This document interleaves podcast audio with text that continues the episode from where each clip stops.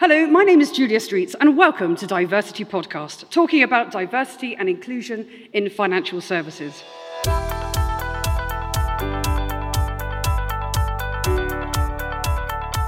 In each episode, we seek to shine a light on successful progress, call out areas requiring further focus, and offer practical ideas to help drive change. And today's panel is entitled Ethnicity in Diversity, where we will be exploring the incredibly important topic of race. I'm joined by three panelists a global head of diversity and inclusion for a leading investment bank, a financial services lawyer and founder of Diversity and Leadership Foundation, and a senior operations executive responsible for her own line of business. Birgit Neu is the Global Head of Diversity and Inclusion at HSBC, responsible for establishing and driving many initiatives across the bank and the industry, including the Balance Network in a drive to align men and women in their efforts for greater diversity. Miranda Brawn is an investment banker and a barrister, having been one of the first black women on the trading floor in the 1990s, and she will be speaking later, so do stay for her session. And she's also founder of her own Diversity Leadership Foundation. And finally, Pamela Jones is an operational change and integration manager at TP ICAP with over 15 years of management experience and has worked in some of the world's largest investment banks in London and New York. Her mentorship includes her work as part of Women in Listed Derivatives, and she is a brand ambassador for Dress for Success. So, to the audience here, at the Women of the Square Mile conference in February 2018, where we are recording this episode, I'd invite you to welcome our panelists today. Thank you very much. Very, very welcome to you all. Thank you for being. Very well welcome to you all. Thank you for being part of this, uh, this podcast today. So, we do need to talk about race, and I'm going to start, Miranda, with you, uh, if I may, uh, because we, have talked a lot about this, and, and the, the data around ethnic representation in financial services is, shockingly bad. Why don't you walk us through some numbers and then we'll take it from there? Well, I, I think in, in terms of finance and the actual numbers, we aren't seeing enough women of colour in the boardroom. You don't even need to look at statistics and data. There aren't enough women in the boardroom. There aren't enough women in senior management. So I started, I'm, I'm not, I, I um, started in the 1990s when I was the only person of colour on the trading floor at that time. There were a few women, but the only person of colour, apart from a few Asian IT men. And so I think you just need to look around. You don't even need to look at statistics. If you look around in your organisation, if you look around at your teams, if you look around who is in charge, who is in the senior management positions, the data will speak for itself. But open your eyes, and it's, it's really obvious in terms of where we're lacking the race diversity. And race, I'm so pleased we're having this conversation because it's a very important conversation to have.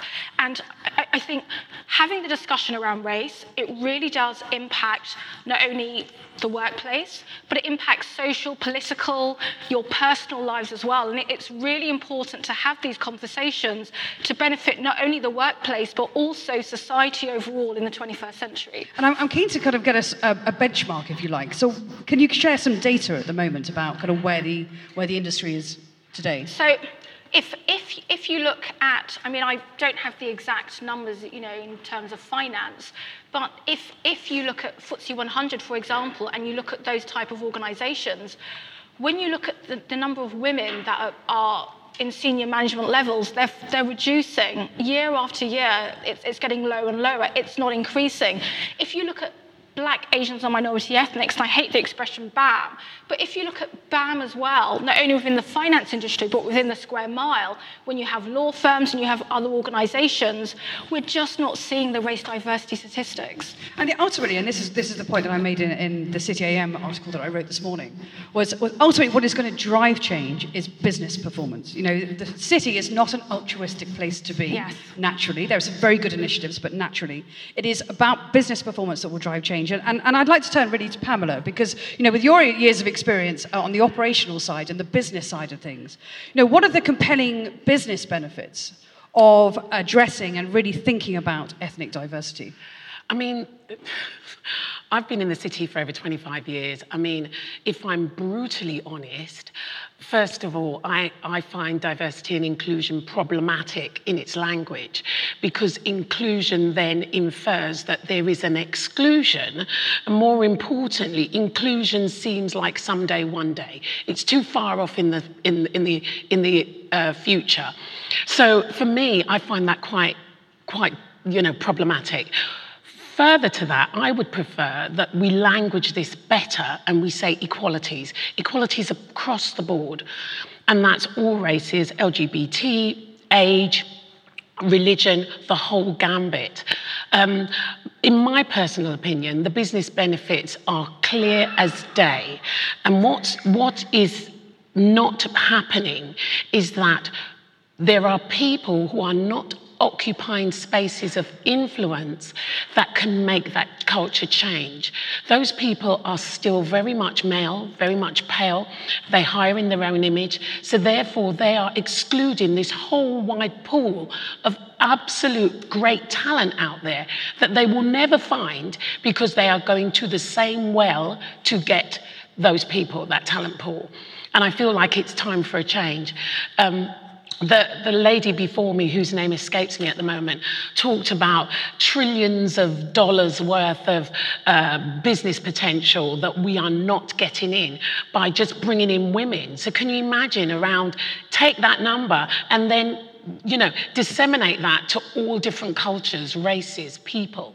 So for me, the business benefits speak for themselves. And, and, and driving that change, uh, there's clearly a role for um, diversity inclusion. And bigger, I, I, look at you at this point to think about your global, your global job and, and some of the initiatives you've been doing there. Um, I'm very keen to get into some examples of best practice and good practice and where corporates are, have embraced and are driving change. I think it's you know, it, it, became clear to me when I started looking just at, at, gender around the city, you know, around about the time when and Helena was kicking off with the 30% Club. And, and I remember looking at just the gender initiatives and thinking, gosh, it's an awful lot of white women that all have the same background. It was a really homogenous crowd of people that were working on trying to drive change. And, and it was, again, to Miranda's point, really obvious to see that there weren't a lot of other voices that were represented around the room. Now, you know, here we still are. We're still facing all those challenges with gender. All those problems aren't solved. Um, and, you know, there's increasing interest uh, not just from individuals working at all of our firms, but also from investors, from regulators, from customers around what we're doing around other forms of diversity. And, uh, you know, and, and ethnicity is kind of the next one that's coming up the curve, but there's been very much this kind of one strand at a time approach, and we just can't operate that way. Mm-hmm. Uh, and I think you know we need to recognize that that the different forms of diversity have different challenges and opportunities that come with them. And you know, language is such an important thing in how we talk about them. I think there's been a lot of discussion so far around the city on the BAME agenda. I mean, even within things like the Parker Review, lots of discussion within that. For anybody who hasn't read it, uh, the Parker Review is the review looking um, at ethnicity on boards. A really important piece of reading there for everybody because the numbers are still woeful. I think it's at about 2% for, uh, for UK citizens um, from an ethnic background on boards. Um, but you know, language is something that we can't actually all agree on because BAME in and of itself just captures such a wide variety of backgrounds. Um, and you know, and looking at all the other strands of diversity beyond that, the problem gets more and more complicated. But I think you know, just focusing on the, the BAME piece, you know, language is important, stories is, under, is important. It's also to make sure that we are getting the lived experiences. I mean, I very clearly am not from an ethnic background, but hearing the stories and understanding from those people who are connecting with the networks, connecting with the talent that are coming from different backgrounds to understand what is it that they're actually running into in our organizational cultures and where do we need to put those interventions into place? Are they you know where in the pipeline are there challenges? Is it recruitment? Is it with you know the hiring that we do more broadly? Is it in terms of the pipeline and promotions? So you know there's no one answer I think it's really important to look all the way through the employee life cycle and then also start thinking more importantly about customers because how are we actually deploying that diversity that we've got? And one of the things that are very practical, uh, we, one of our guests on the podcast series was a guy called Andy Woodfield, who's from PwC, and he has a very good, I think, Miranda, you've been on it. Yeah. He has a very good YouTube um, series called Color Brave. Hashtag Colour Brave.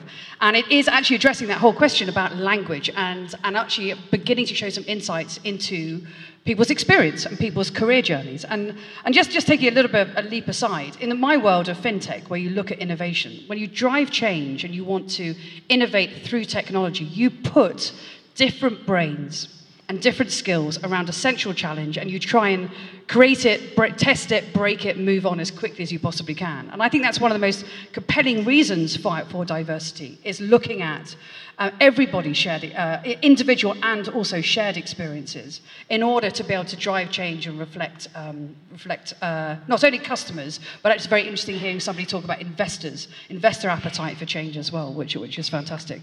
So which are the uh, initiatives which are really accelerating change and where do we need to focus more in the short term?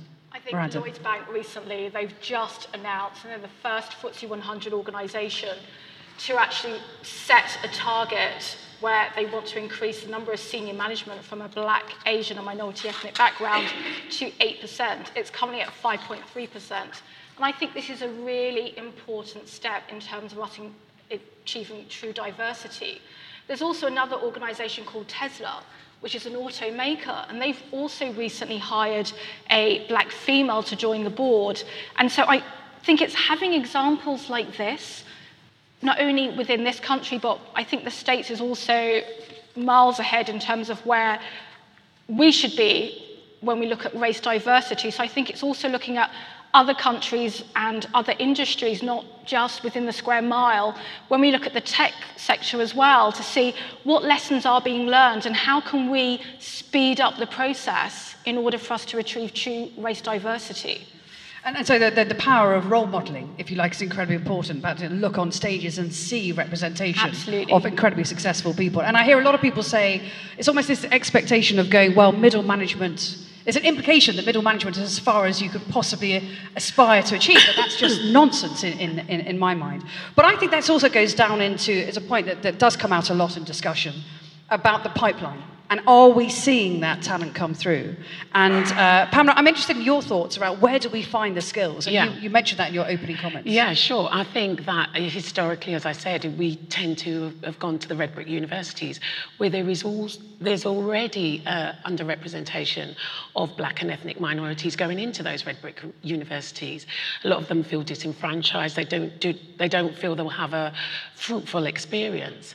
Um, but what I've seen change is that uh, we are now looking at different spaces and pools of talent. So we're going to academies, we're going to um, inner schools, uh, inner London schools, to look for pools of talent that we can actually bring in and actually fast track their um, career progression. So I think that's really good.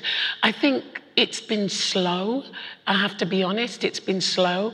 But I do think that once we start to bring in different peoples from different socio-economic backgrounds, then we start to become culture changers. And what I would like for my daughter or granddaughter is to actually look when she gets into a corporate to see herself reflected in middle management, in senior management, and on the board. So somehow, right there, she can see steps to progression. Right now, that is not available to women of colour. Mm-hmm. And, and, coming from a, a sort of. Oh, uh, sorry, I should say, sorry. It's not, it's not available, it is not afforded to us. I should make that point. Sorry. Thank you. And, and, would anyone like to respond to that? I Can think I that's very. Add? So, the reason why I launched the, the Miranda Brawn Diversity Leadership Foundation over two years ago was because I was very frustrated at the lack of action around race diversity.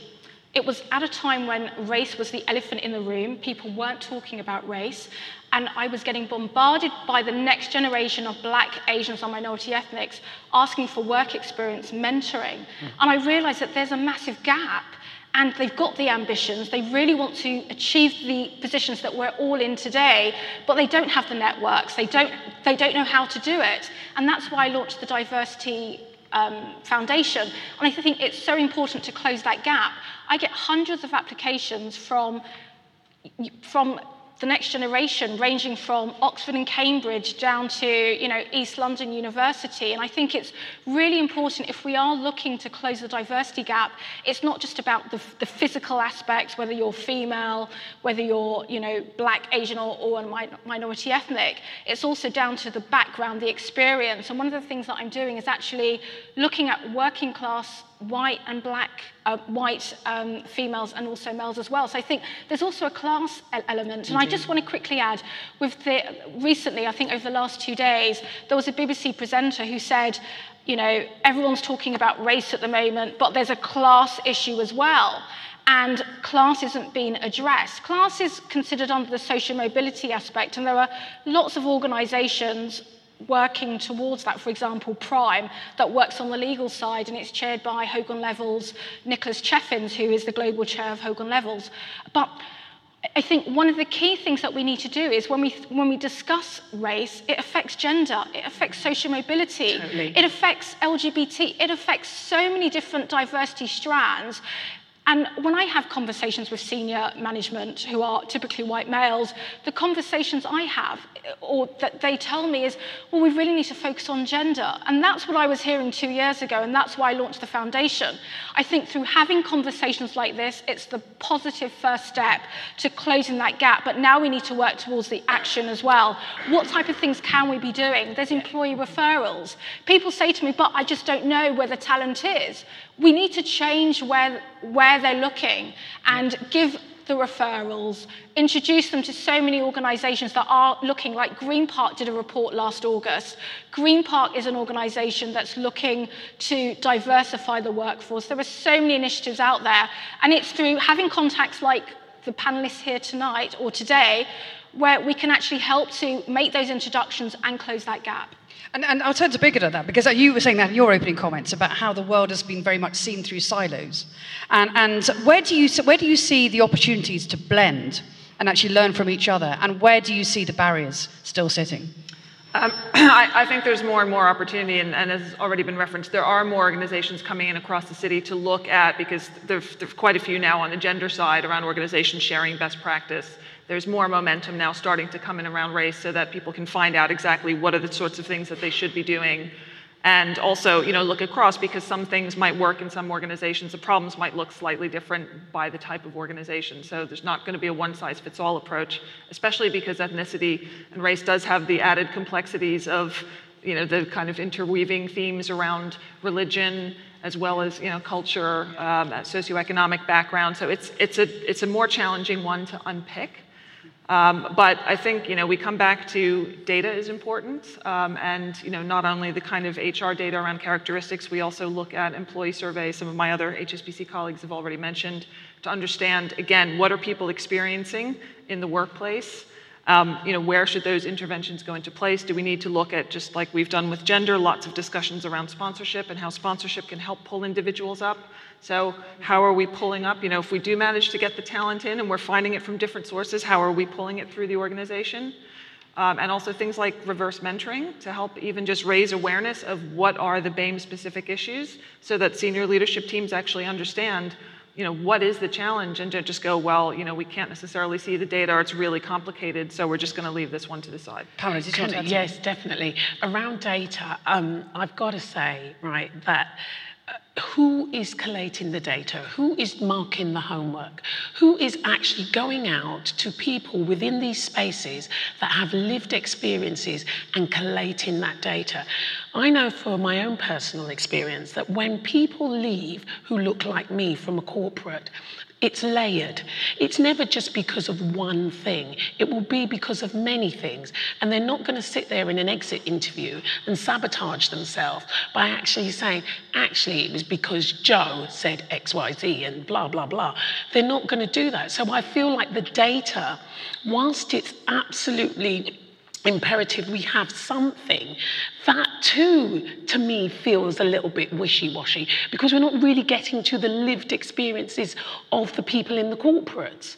And I feel like someone needs to do the homework properly to really get that and start placing people in positions of influence to start that culture change. And can I just add? So in terms of data, we've got the McGregor Smith review that came out last year, and that highlighted that if we increased race diversity within the workforce, we would add 24 billion pounds to the, to the UK economy. That's massive. McKinsey did a report three years ago in 2015. It highlighted gender diversity, it will increase the workplace effectiveness by 50% put race diversity into the mix, and that will increase the workplace effectiveness by 35%. We've mentioned the 30% club. Mm. I think that was for gender diversity.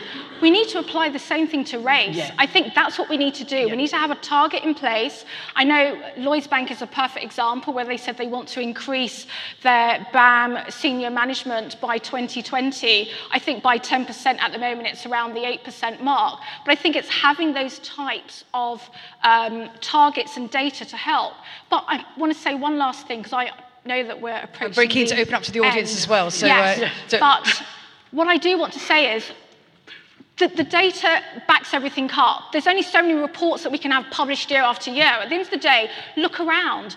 You don't even need to wait for someone from a black, Asian, minority ethnic background to leave to find out why they're leaving. When I was at JP Morgan many years ago, there were black associates who were in their 40s that had been with the bank for so many years, and I was chair of their black networking group, and they had not progressed. So sometimes you need to look and think, if we've got a particular person of color in an organization, or a female in an organization, or a person from LGBT in an organization, and they have not progressed, they've stayed at the same level for five, ten years, and we've done nothing with them, that's also something that we need to start thinking about and applying into the workplace. And I have had a similar experience to you where I've been the only woman on the dealing floor, an only black woman on the mm. dealing floor in the 90s as well, Miranda.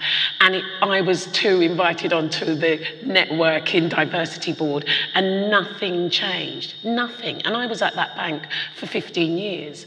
I, I, I had peers who were promoted above me. I had people come in above me. Um, it took years for me to get sponsorship. These are the lived experiences of people in some corporates, and I think we need to start having a conversation about this. This, this, this is our experience. I'm going to have to jump in. Now, Miranda, I know you're speaking next, so I, I'm, go, I'm going to. I was going to say, I'm sure you have. Yeah. I, I'm, I'm going to ask you if we could just take some of your time in your next session so that we can open up to yes. the audience who have been yes. listening. Please, I, I'm sure there's a show of hands here. I, I, there you go, there you go. It's, it's, always a negotiation. Life is always a negotiation. Uh, so uh, we, have a, uh, we have a square ball or something that gets thrown around. For listeners to the podcast, that sounds weird. But uh, it's actually one of those microphones. Here we are, it's uh, front row, so if we could. Great. Thank you. First female president in America. The first female.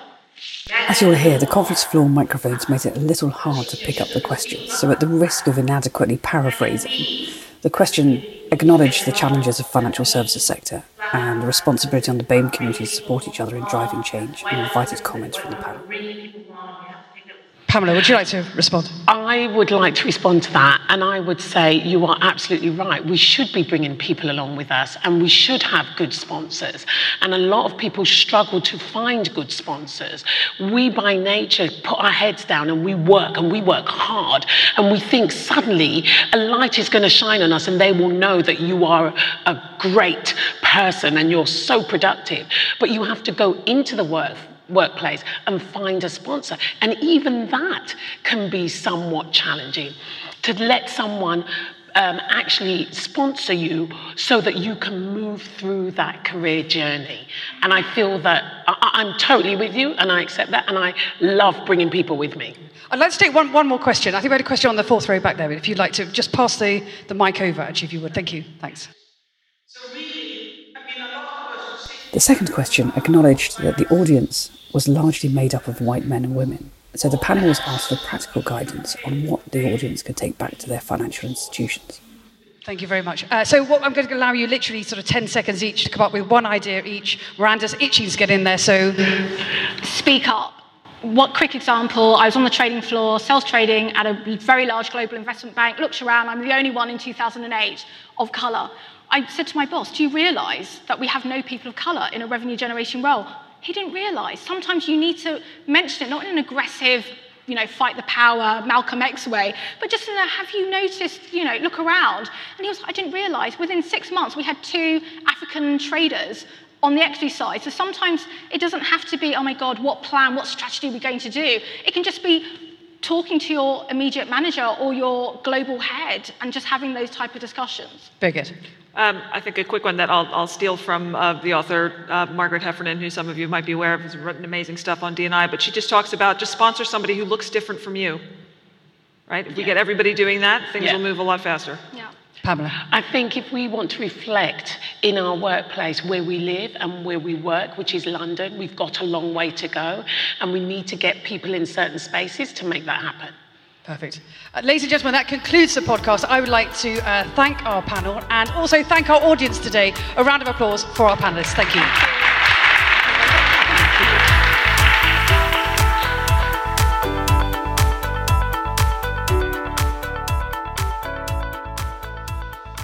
This episode of DiverCity Podcast was produced by me, Kieran Yates, on behalf of Julia Streets Productions. You can find out more about the guests on this week's show on our website divercitypodcast.com, and that's DiverCity with a C, not an S. Whilst you're there, you can also sign up to our newsletter for all our latest updates. To be sure of catching all our future podcasts, subscribe to our feed in iTunes or your favourite podcast app. And if you've enjoyed this episode of DiverCity, remember to give us a rating or review in iTunes. It all helps promote the show to a wider audience. Finally, our Twitter handle is at DiverCityPod. Thanks for listening.